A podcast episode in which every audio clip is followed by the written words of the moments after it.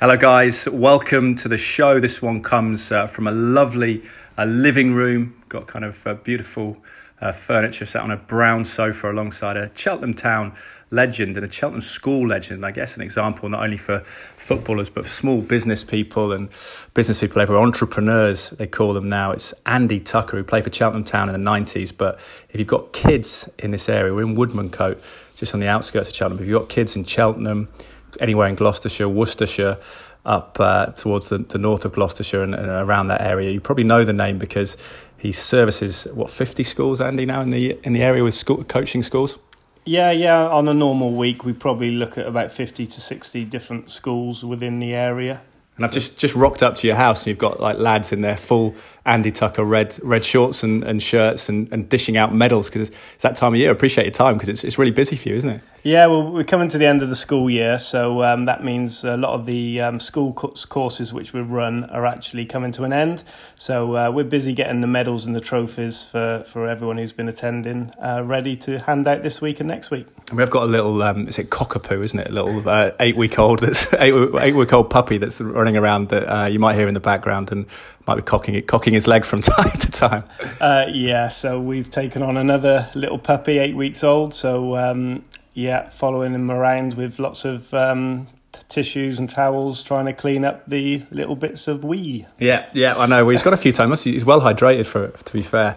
Uh, but it's it's fascinating to come here. It's a beautiful home, and it's a be- it's a great story because your name. And I actually said to you, we we met at Cheltenham ladies game. I was invited along, and the former uh, Cheltenham former players headed up by Si Goodwin, the chairman there, youngest ever player for Cheltenham he invited us along. I was sat next to you, and I said, "Oh yeah, no, I've heard about this because I said I mentioned co- I coached when I was at university at, and gone around the states and stuff." And I said, "Oh yes, Andy Tucker's done a really great job." And you're like, "I am Andy Tucker," and it was a really bizarre thing. But my niece, who's seven, you know, talks about your schools all the time, has it at her school, and it's I'm, I'm, good friends of ours as well, all different parts of Cheltenham and around the area.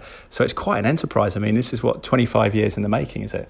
Yeah, well, this year is actually the the 25th year anniversary of when I first started the company, so it's quite a bit big milestone really.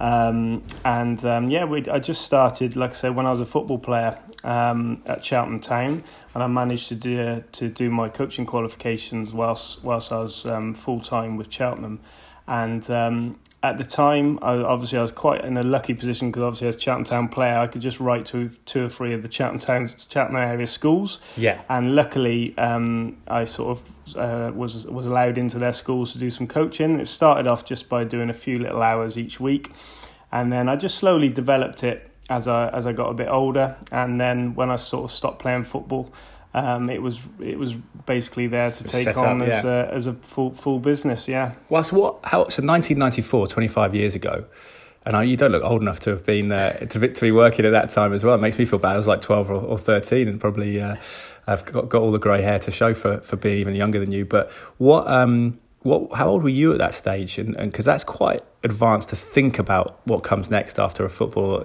footballer's life. Because typically, even at lower league levels, people are think about getting the fanciest trainers and t-shirts and, and not necessarily worrying about tomorrow?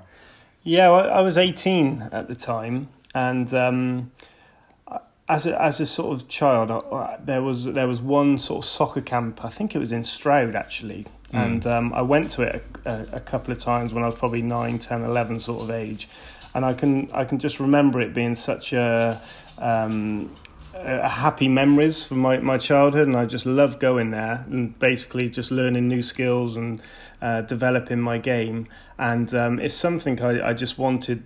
I always had a passion to do to, to, to basically coach kids and yeah. try and try and um, sort of make them better players as, as individuals as well.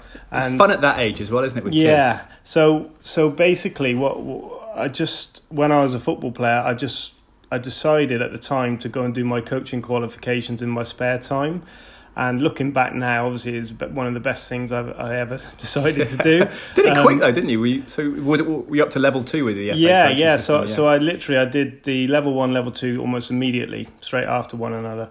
Yeah. And um, Yeah, I, I it, like I said, it, it, was. It's obviously a lot different nowadays to, to, to go through the coaching qualifications as, as what it was back then. But um, yeah, I managed to do them and um, managed to get five schools. I think was the initial t- intake. One it one a night. And were you doing all you were doing this yourself? Yeah, and it was just literally me with about twenty kids at each school per night and um, after about a year of doing that, I sort of had a lot more schools sort of contact me, so made the decision to sort of just expand it a little bit. So it's after school hours; it's not going in to do their PE lessons. To start, yeah, yeah, to start with, it was just literally an after-school club one night a week, which is what I originally um, committed to.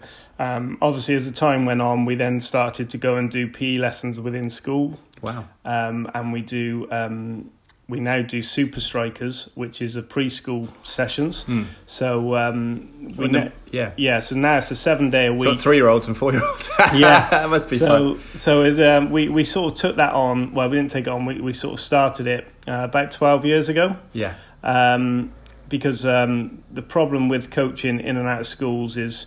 Uh, the government and the budgets it just changes year on year so you know you could be doing one year and then there's schools have got unlimited budget to, to use for sports. Yeah. So um, suddenly we're getting lots and lots of work, and then the following September there's no more budget for the school, so then we don't have any no, any, not, any yeah. work there. So obviously, if you're employing people, it's just it, you're you're not in control Jeopardy, of yeah. it. So we decided to um, to basically set up our own sessions within school hours for preschool, so the two to four year olds. Yeah. So now basically our daytimes are all tied up with back. So do, do the schools pay for it, or do the parents pay for it? How does it? How so does it, it depends on school on which school. I mean, um, most schools the ch- the parents will pay for their child to attend an after school club. However, there are some schools who will use their school budgets to mm. to basically pay for our coaches to be on site. Oh, okay, wow. And at that time, when you were you're a teenager, eighteen, starting off, was it? Did you feel drained because you're trying to play professional football as well, full time football? How was the how was the balance for you at that stage, or was it complementary and just was a, nat- a natural thing to do? Kept kept you out of trouble, I suppose. Yeah, well, I've always been a person who can't sit still. So um, a lot of my teammates at the time, we'd finish training about midday, and they would just literally go and sleep for two hours. I, have never been one to, to sort of sleep in the day. Um, I, if you ask my wife, I can't sit still for five minutes. Yeah. So you know, I appreciate I, you trying for this. I, I sit down for five minutes and I'm up. I'm doing the washing, or I'm up and, and there's something else I've just remembered I need to do. So I've always been that sort of character. So um, I, I just don't like being bored. Yeah. So um, I think looking back, I, I, did it because a I loved doing it, and b I just needed to fill my time because being a football player is obviously a bit different from a normal. And it's is it mainly primary school? It's primary school children, so it's yeah, so, so up to the age of eleven in general. Yeah, we generally do primary school age children. However, our holiday camps, you know, we, we don't really have a cut off age. Yeah. You know, if they want to come, we still encourage them to Get come. a few dads yeah, and uh, we do have a few of the older lads actually. And we, what we do, if, if they're still interested, come you know 13, 14, we just try and then introduce them to helping with the little ones. So as well as coming along, you know, they can just help with the coaches in delivering the sessions to the younger children as well. It's interesting. So, so you have the, your regular throughout the year at schools, and then you have what is it intensive period for the summer for you? Is it coming up to be really busy because you have the Monday to Friday camps? Yeah, well, well, the actual the, the, the business does run seven days a week and um, fifty two weeks of the year. So we we have sessions every single day of the week. Yeah. Um, now the, the the sort of job role does change as we go into the the summer holidays. So obviously, a normal school day um, we have about 10 staff members, and each staff member will have a specific timetable where they're being that day. Yeah. So it's a lot of logistics, getting them to and from school, making sure they got enough time.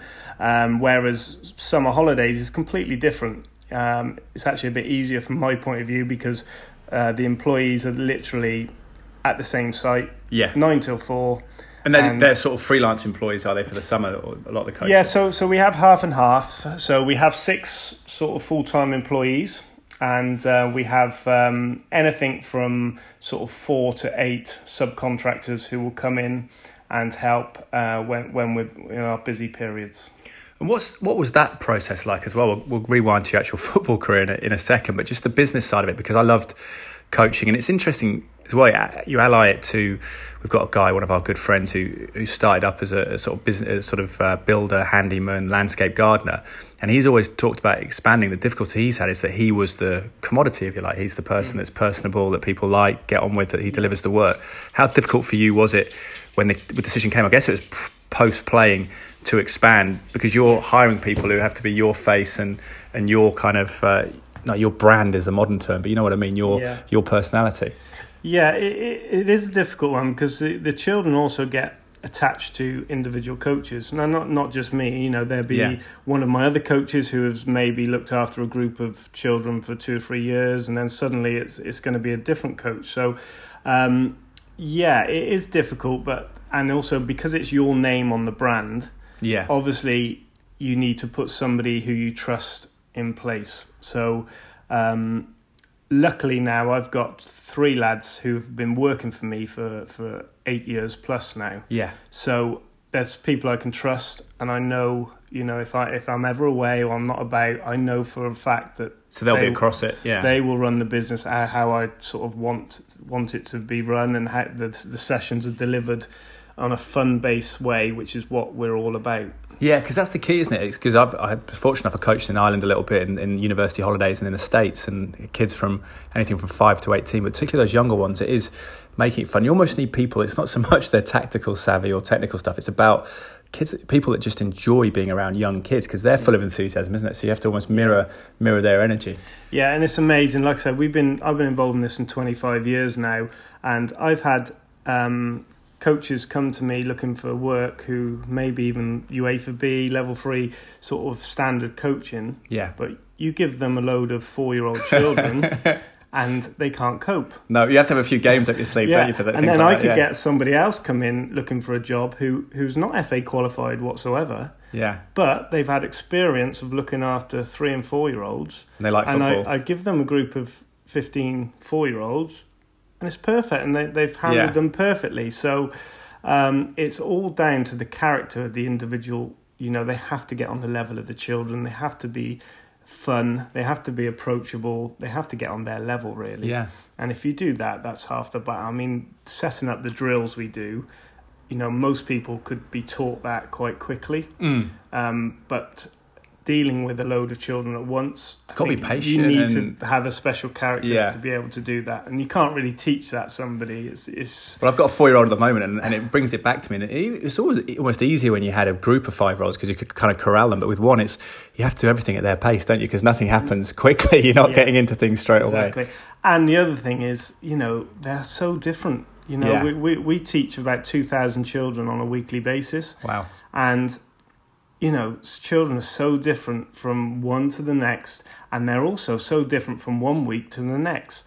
Um, so you never know what, what to quite ex- expect in each session um, because you know they throw up different questions and they you know it may be that they've had a bad night's sleep the night before and suddenly they're you know they're, super cranky yeah and you just never know what to expect but the, the the positive things about it is because you're working at such a young age you can see the development almost week on week, mm. which is what which is so rewarding. You know, we get two year olds when they start at two, who come in the room and all they want to do is pick the ball up and throw it and kick it as hard, high and as far away as they possibly can. Which, and then the parents have got their hands in their head, and I'm saying, don't worry. What, what age do they stop herding around the ball? That's the thing, isn't it? When you watch them play little yeah. games and they all run after the ball and no one's, no one holds position. It's it's funny how um, you can sort of roughly work out the age and what where how they develop. So so from when they get in the room at two, they just want to throw and kick it as hard as they can. Hopefully, by the time they get to four they understand little kicks, keeping it nice and close, stopping it on command. Yeah. Um, then I would say about eight, nine year olds, they suddenly then start thinking about positions. Mm. Um, and, you know, am I going to be a defender? Am I going to be a midfield player? Am I going to be a forward? And they all obviously want to be a forward. um, but no they, goalkeepers. Yeah, they, they generally start to get their positional play then. Yeah. Um, but the competitive side normally kicks in at about six, five, six years old. Yeah and how does that? Yeah, and how that was the interesting because you must have seen we had the Women's World Cup on that girls are getting more involved in it. When I coached in the states 15 nearly 20 years ago, it was a huge part of it. The camps were almost 50 50 at that stage. You can see that, you know, in terms of the USA being the dominant force, uh, winning, I think, the fifth World Cup, uh, recently the fourth World Cup, five finals. But so they, that, that has paid dividends. Do you see that changing in England in your time coaching that more girls are involved?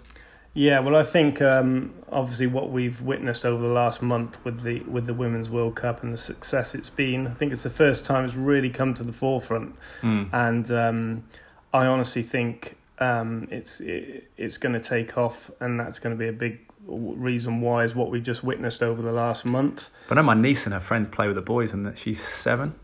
Yeah, so um, obviously it's going to take a bit of time because we we we we we obviously have girls come on the course and always have done, um, but obviously sometimes the boys can get a little bit over competitive and you know.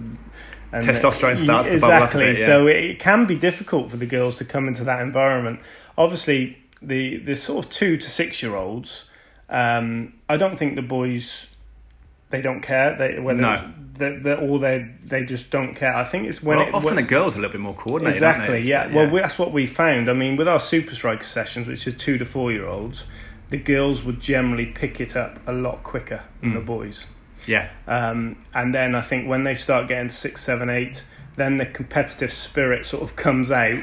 And The then, obsessive spirit. and I think yeah. that's when sometimes we, we lose some of the girls. yes. It's because the boys get so boisterous and winning is everything to them. I think that's when sometimes the girls sort of step Yeah. away from it. Which is a shame because they can be good communicators in a group Yeah. as well. That co- almost help help the coaches with some of the the Exactly, yeah. And like I said, it, the girls generally do pick up what we do at our camps a lot quicker than the boys. Yeah, and it's, I suppose it's football because what interests me in starting this podcast is I work predominantly in sports news where you're just doing headlines and what's happened. But I've always been fascinated. Why do we love sport deep into life? What do we get out of it? And I suppose you, when you see it in those kids at your camps and, and elsewhere, is it's part of us socialising them into life as well, isn't it? Learning rules, regulations, and how to get on with other people. Yeah, we we we always try and make that point to to parents. You know, um, if you might see our Twitter feeds and all that. You know we we sort of mention that it's fresh air, it's interaction with other kids, it's social skills. You know, mixing with maybe children who are not at their school. Um, so coming together and just basically just mixing with new people Mm. and being active out in the out, great outdoors. You know, I think it's such so many plus things for, for, for why children should come on courses like this. And uh, football in particular, I suppose, and it's good for girls. Is my wife's always said we went on anniversaries and honeymoons and stuff abroad, and you sort of people you start chatting to someone, even though they speak pidgin English or you speak pidgin Spanish or Italian or whatever. It's, football's like a lingua franca, isn't it, for the world? It's a truly world sport. So almost for any boy or girl to have that grounding and that, that common understanding, it's a way. It's a way of forging friendships for forever. Yeah, I think we've all been on the holiday. Well, I've got three boys here, and um, we're sort of a split Liverpool and Aston Villa family. um, but a bit of obviously- a clash this year, then. Oh, for, yeah. for the first time in a while. We, we've missed it actually last couple of years. Yeah. So, um, but yeah, it's um, when you go on holiday. I say if, if one of them's got a football shirt on, it is like a magnet, and the locals will come over, and suddenly they will tell you about certain players who are playing for that team, Yeah. and what what are they what they're going to do this season, and who they're going to sign, and things like that. So yeah, like you said, it's it's it's, it's important. And how did you handle the business? We'll get to the football bit in a bit, but the business side of it, because I've been self-employed for periods of my time, still do some work self-employed, and it's always stressful, like accounts, and you know, you, you get surprises here or there. Some people say you can deduct this; it's hearsay. It's quite getting financial side of it, or the logistics, like you said, is it, it's tricky. Was that difficult when you when you left playing and it became full time and hiring people and all that kind of stuff? Yeah, it, well, it's amazing, really, because I basically learnt on the job. Hmm. Um, because when, when you're a tiny business, when I first set, sort of set it up, you do everything. Yeah. So you do the marketing, you do the buying, the selling, um, you know, everything you can think, all the finance, the accounts. And at school, I was very middle of the road. So um, I would sit in middle set. Yeah. I, I would just, I was not naughty, but I would just do what I needed to do to get by. Yeah, Um, I wasn't really focused. You know, I wasn't. I didn't push myself at school. I just basically just sat. Put that yeah, put the energy into football. But then, as soon as I set my own business up, which I think you then have a purpose, and I suddenly I pushed myself, and I, I would just stay up late at night, and I would sit down and work things out myself. yeah, So everything since then has been self-taught. I didn't have any mentor or anything like that with me. Obviously, I have good family around me who who just things like spreadsheets and stuff Yeah, is difficult, isn't it? it- Working out how to use them and, and literally I've just like I say I've just done everything self taught. So um, the accounts, luckily, I've got a, good accountant now because Yeah. it, it's got a little bit bigger. So um, I'm, I'm a bit scared of completing all the forms now. But but um, You always want stuff from accountants in writing as well, don't you? I always remember someone saying to me in person, "Yeah, you could claim for that," and then I was like, "But after she said you said I could claim for that," and they're like, "No, no, no, it's, a, it's just a misunderstanding. You think get everything in email form, like written down what you can and can't do." Yeah. So so but yeah. So I've probably learnt more things since leaving school by running a business myself than what I probably did at, in my school years. Yeah, and it's like that drive because that's an important part of your transition from being a football player into having. Could, could you imagine yourself doing a sort of regular nine to five? Because if you play lower league, non-league football or, or professional football at that level, mm. and for a lot of guys, I know even the, the elite now who are playing Premier League, like Paul Pogba and multimillionaires, won't financially need to play. Well, you'd hope so anyway. Mm. Won't financially, but to, to work again, but they have to get purpose and meaning for you. Was it always something that you felt you wanted to drive yourself rather than be an employee of, say, a club's academy or, or something like that? Yeah, I mean, I was lucky because it just seemed to all fall into place quite naturally. Like I said, you know, I set it up while I was still playing, and um, as sort of the years went on, I just sort of grew it more and more year on year. So luckily, by the time I was literally playing local, uh, sort of semi-professional football, I, you know, it was there as a business Yeah. to take on. So I was quite lucky that um, obviously everything f- fell fell into place. Um, but it's so difficult for a for a sportsman to to sort of you know you- you're in this football bubble. Um, it's probably even more so now than when I was there. But you know the, the they probably take you on at six seven years old now. So you're in this football bubble. You're told you're brilliant all your childhood. Then Yeah. you go into a professional game. Obviously, you're you're like I say, you're in this bubble. Every everyone does everything for you, um, so you don't have to worry about learning anything or doing anything else because Yeah. everything's done for you. And then suddenly, everyone will then say you're not good enough. You're not giving you a contract. You're too old, etc., etc. And then you're basically you, you you're at square one. Out into the world. just- yeah, and then what are you going to do? It's a huge psychological challenge, isn't Mm. it? And I think, yeah, like you say, having a having a plan in the back of your mind is is huge for you as well. And we talked about we were talking about Angel Di Maria bizarrely because obviously it's a transfer window at the moment, and where I work at Sky Sports News, it's a huge deal. But what we don't often talk about is the human side. And we talk, I was talking about Di Maria and how. He's been great at Real Madrid, didn't get on well in Paris, but then you sort of think a little bit deeper about the human side. We expect players to be robots, but perhaps being in Manchester, he's from Argentina, the weather, the lack of maybe Spanish-speaking people is huge, isn't it? For that was was that for you in your career because it can be a nomadic lifestyle being a lower league footballer. Was that part of your reason to maybe start a business and think I'm going to anchor here because unless you do that, I know you guys can traipse up and down the country and never mm. feel like they get, I guess, structure and, and, and foothold in place in their life. Yeah, well, probably for me, it's probably slightly wrong question for me because uh, again, I'm, I'm a Cheltenham boy. Yeah, yeah. So I left school at Bishop's Cleeve um, Secondary School and I signed for Cheltenham Town, sort of my local team. Um, obviously, I spent a few years there. Then I went to Gloucester City.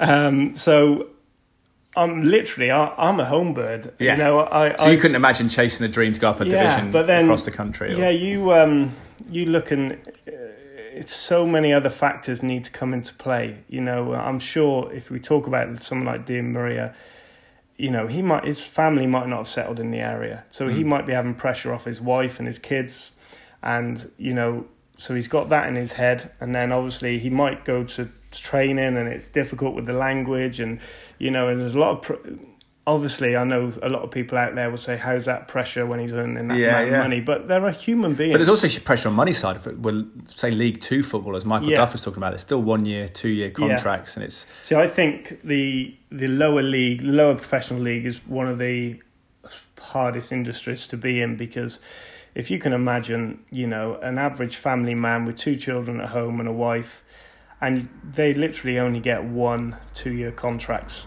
You Yeah. know, so if you're traveling all around the country to sign contracts, up uprooting the family every season to go somewhere else, and you know, these are people who are not earning mega money. You know, they're probably earning an average salary, yeah, but they have they they only got a one year a contract. higher cost potentially if they have to go and stay in a hotel where they train or wherever. If the, if the club's not on their doorstep. Yeah, and you know, you're living in the fear that you know, come Christmas time, and you've only got six months left on your contract. you know, you, the pressure is, well, if they don't give me a contract, what am I going to do? And I've got a family to support. We, you know, I've got a mortgage to pay, and you know, when you're a football player and only on a year contract, two year contract, is such must be such sort of a difficult uncertainty. Just brings Yeah. a lot of stress, doesn't it? And a lot of difficult, and almost probably like because I remember. Some people say that almost at lower leagues, you hear people fans say, "Oh, he had a long contract, did a two-year contract, he got complacent." But you think there's an argument that giving people a bit of certainty helps them feel committed and structured, doesn't it? Some people don't work well in that fear Mm. environment. They sort of, you know, their performance is impaired by that. Yeah, yeah. It, I I wouldn't like to be a lower league football player in today's world, to be honest. Um, It's a lot of pressure as well. It's- Michael Duff said to me about like Yeah. pressure for them to live up to the image of a footballer and buy expensive T-shirts and yeah, and trainers Yeah. like Paul Pogba's or whatever, and think right. He sort of says, well, "Hang on a minute, that's two weeks' wages for you. What are you doing?" exactly. and like you say, it is a completely different world from the Premier League. You know, it's Premier League. You know, it's like a competition. Who can spend the most money, Yeah, and who you know whoever numbers spend, now on a it screen, is like a it? Yeah. trophy nowadays. Yeah. The team who spend the most money win a trophy, and then you go down literally two two or three levels, and then suddenly the managers at that level. They don't have budgets at all, and they are picking from a pot of probably about 500 free transfers. yeah. So that's to- that's a yeah. change of literally just going down. You probably haven't got internet levels. databases and YouTube videos of these players either, so you kind No. of they're they're sort of you know stabbing in the dark a little bit, aren't they? These managers will have a list of, like I said, four five hundred players who are all on free transfers, and it's just going to be basically picking players off that list. Because what was your thought process? Because you left Cheltenham Town just before they came into the football league, didn't you? But were you around? Were they? They were full time when you were there. Is that right? Because that was said that was a big decision. We were talking about that. That some players actually didn't want to go full time because they had other careers. Yeah, so so literally, I was one of the first intakes for for the full time YTS at the time. Yeah. Um, so Cheltenham were, I think at the time, the conference probably had about half a dozen teams full time, Yeah. and Cheltenham were. So that's a league for anyone listening below the top Oh, four leagues sorry. in England. Yeah. No, just, Yeah, the National interest. You never know League. who stumbled across this on, Um, online. So I think there was probably about half a dozen teams who were full time, and um, Cheltenham Town weren't at the time. However, they they set up the a brand new YTS academy scheme. Um, So it was aged eighteen, was it? For yeah, so sort of sixteen to eighteen. I think there was two in two so two year intakes. I was the second year of the intakes.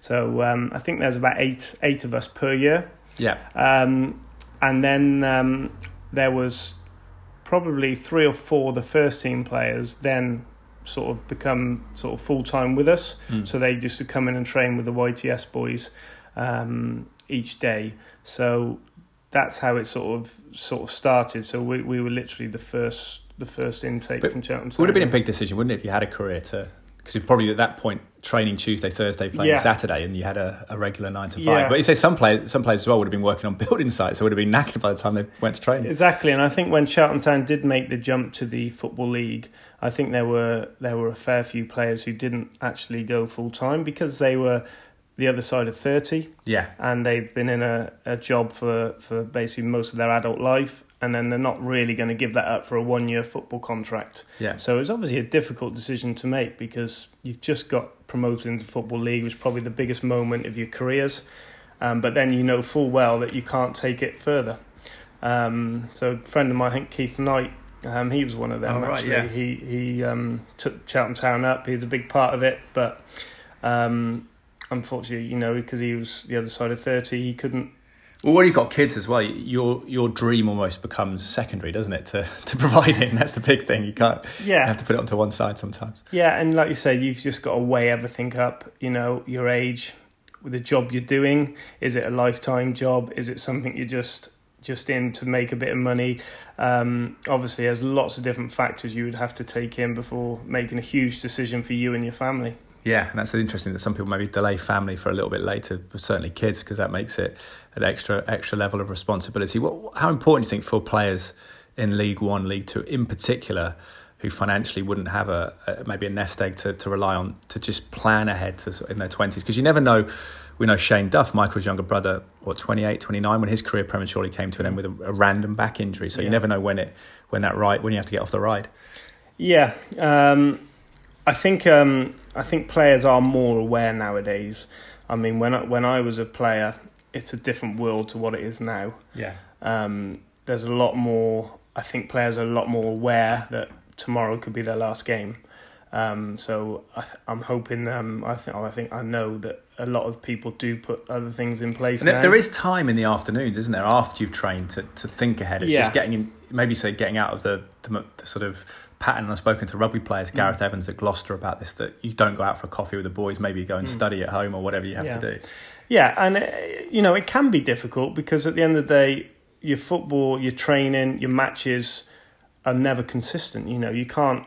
Always say, "Oh, Mondays I'm training nine till one," or Tuesdays I'm going. to You know, my shifts, actually. every day is different, and if you have a bad result, you might be in the next morning. Yeah. So um, You can't make too many you can't make too many plans. However, you can it, do things in your own time to help you get ready for something. Just think about it sometimes, isn't it? Yeah, think about it. Maybe do some sort of online courses, or um, just go and get experience. Just say you'll volunteer at certain things, just to pick up experience. You know, you, there are ways you can gain experience and knowledge um, without committing to anything. Really, yeah. As a father and a citizen of the UK, you obviously provided a service that perhaps wasn't there in schools. Do you think schools should provide that service, or do you think primary schools in particular, it's just something that they can't cater for, that perhaps they won't have staff that, that are skilled at delivering PE or, or football specific sessions? Yeah, I mean, I think um, nowadays teachers are under a lot of pressure, and the schools because the curriculum's so full up, and they have to hit targets at various things. Um, but what I'd say is, I'm not, I think sometimes the sport is the one which has to suffer, Mm. and that that's a one when they're up against it and can't fit things in. They seem to remove the sport for some reason. Do you, yeah, do you always have fields to play on? Do your sessions, or yeah, Yeah, I mean, it's not always. I mean, there are some schools out there where we um, we get a choice of either the concrete or the hall, which is obviously at primary schools. We're not talking a big hall, we're No. talking a smaller hall. So because there's literally no grass, So you have to amend. So your coaches have to be dexterous. At, Yeah. yeah. so obviously that that then creates problems, you know, when you fall over and things like that. So um, yeah, but I just think um, I think it's such an important thing for children to, especially in the in the world we live in, where obviously Xboxes and PlayStations, you know, are a big big part of children's upbringing now. yeah. Um, I just think And obesity, isn't it? Type Yeah. type two diabetes, even in kids now. Yeah, and that's it. Uh, you know, to, I think they should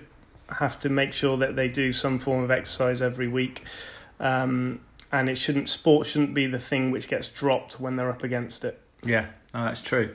Um, so what's what's next for Andy Tucker schools? And do you think because you've got fifty schools, you could, you ever, if you talked about obviously your wife made us a lovely coffee here, Rosalind. You talk about expanding even nationally and beyond to counties beyond Worcestershire and, and Gloucestershire. Yeah. So, um, what the immediate future is obviously we've got the summer holiday camps coming up, so we're we're getting all ready for that. Um, AndyTucker.com is it? Or- uh, AT soccer camps. yeah. And um, so yeah, we're getting ready for for the for those courses. Um, the sort of medium to long term, we're, we're the super striker side of the business, the preschool. We're we are actually looking to expand that into new areas by taking on licensed coaches, which Yeah. is like a sort of a mini franchise. Um, but it's going to be flexible. we and- stay, stay in the West Country area, or you well, it's going to, yeah. no, we, we, we've already got us, um, somebody doing it in Cornwall for right. us. We've got a licensed coach in Cornwall. Um, we've got li- some licensed... Business trips down for the beach here, is it? I know, that's what I was thinking. Um, I'm thinking further afield, maybe Dubai, Yeah. Miami. Yeah. Yeah. Um, but um, and we've also got a licensed coach starting in Worcester Oh, um, okay. in September.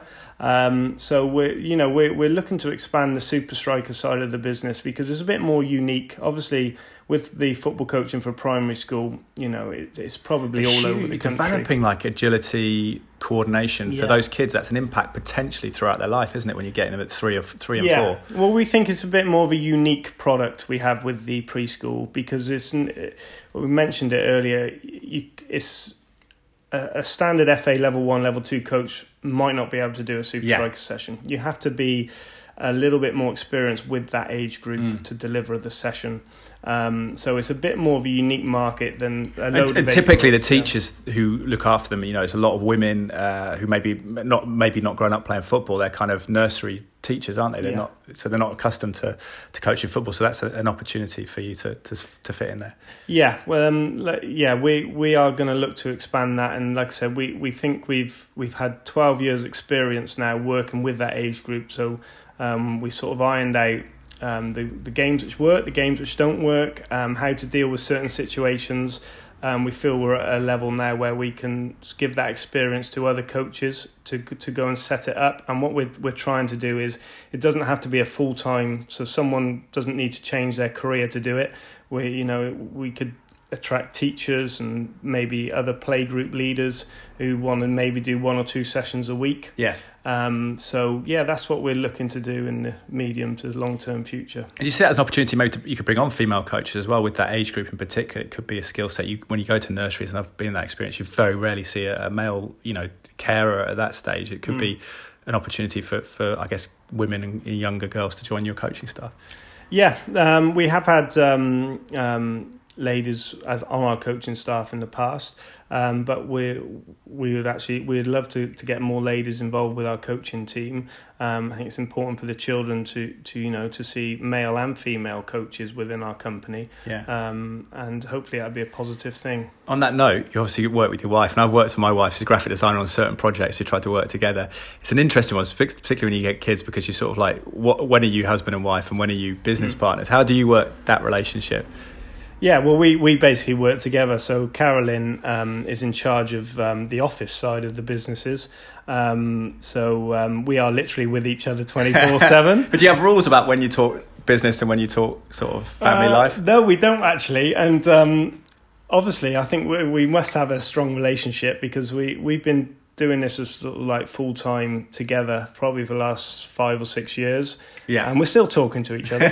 so, uh, but you don't in the middle of the night sort of like roll over and say, "Oh, we've got to put a camp on in uh, in Gloucester next week" or something. I actually do that probably every night of the week. Just before I go to bed, I suddenly remember something we haven't done. Yeah. So, um, believe it or not, I actually text her even though she's lying in bed next to me, because I know full well when I wake up in the morning, I'll forget what it was oh, I thought okay, of. Yeah, so I yeah. just text her, and then when we wake up, now I can remember. She what... wouldn't appreciate you nudging her and you know saying, well, saying, "Remember?" No, probably not. Is it, is it is it helped the business having that that partnership?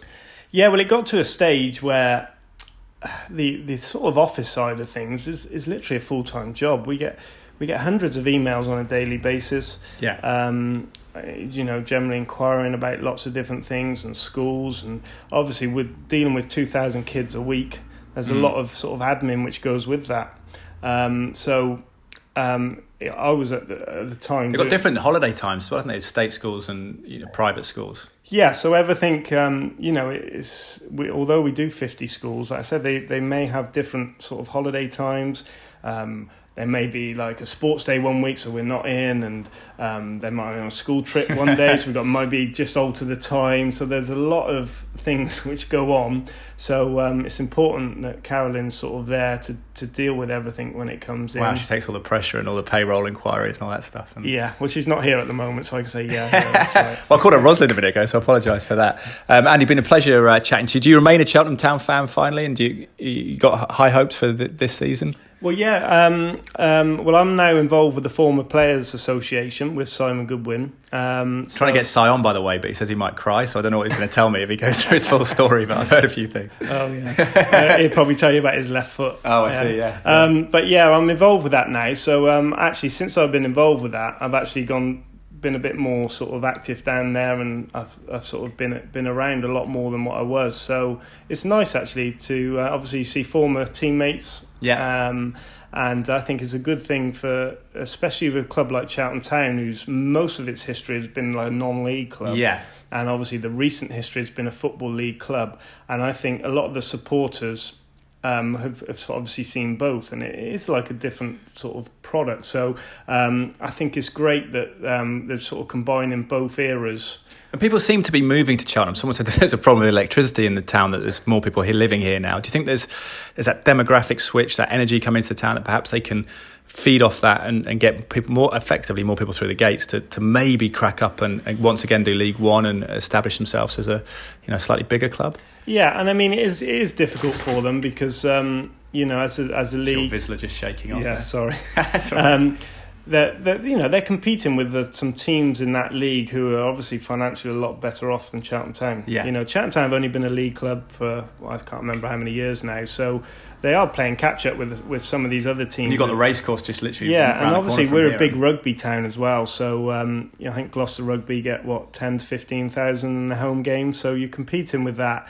Um, but I think Cheltenham Town have done something really good with their season ticket prices this prices, year. yeah, They've cut the yeah. prices, and I think the season tickets look look uh, higher than what they have been in recent years. So that's obviously positive that the club are, are looking at attracting more people into the into the football club.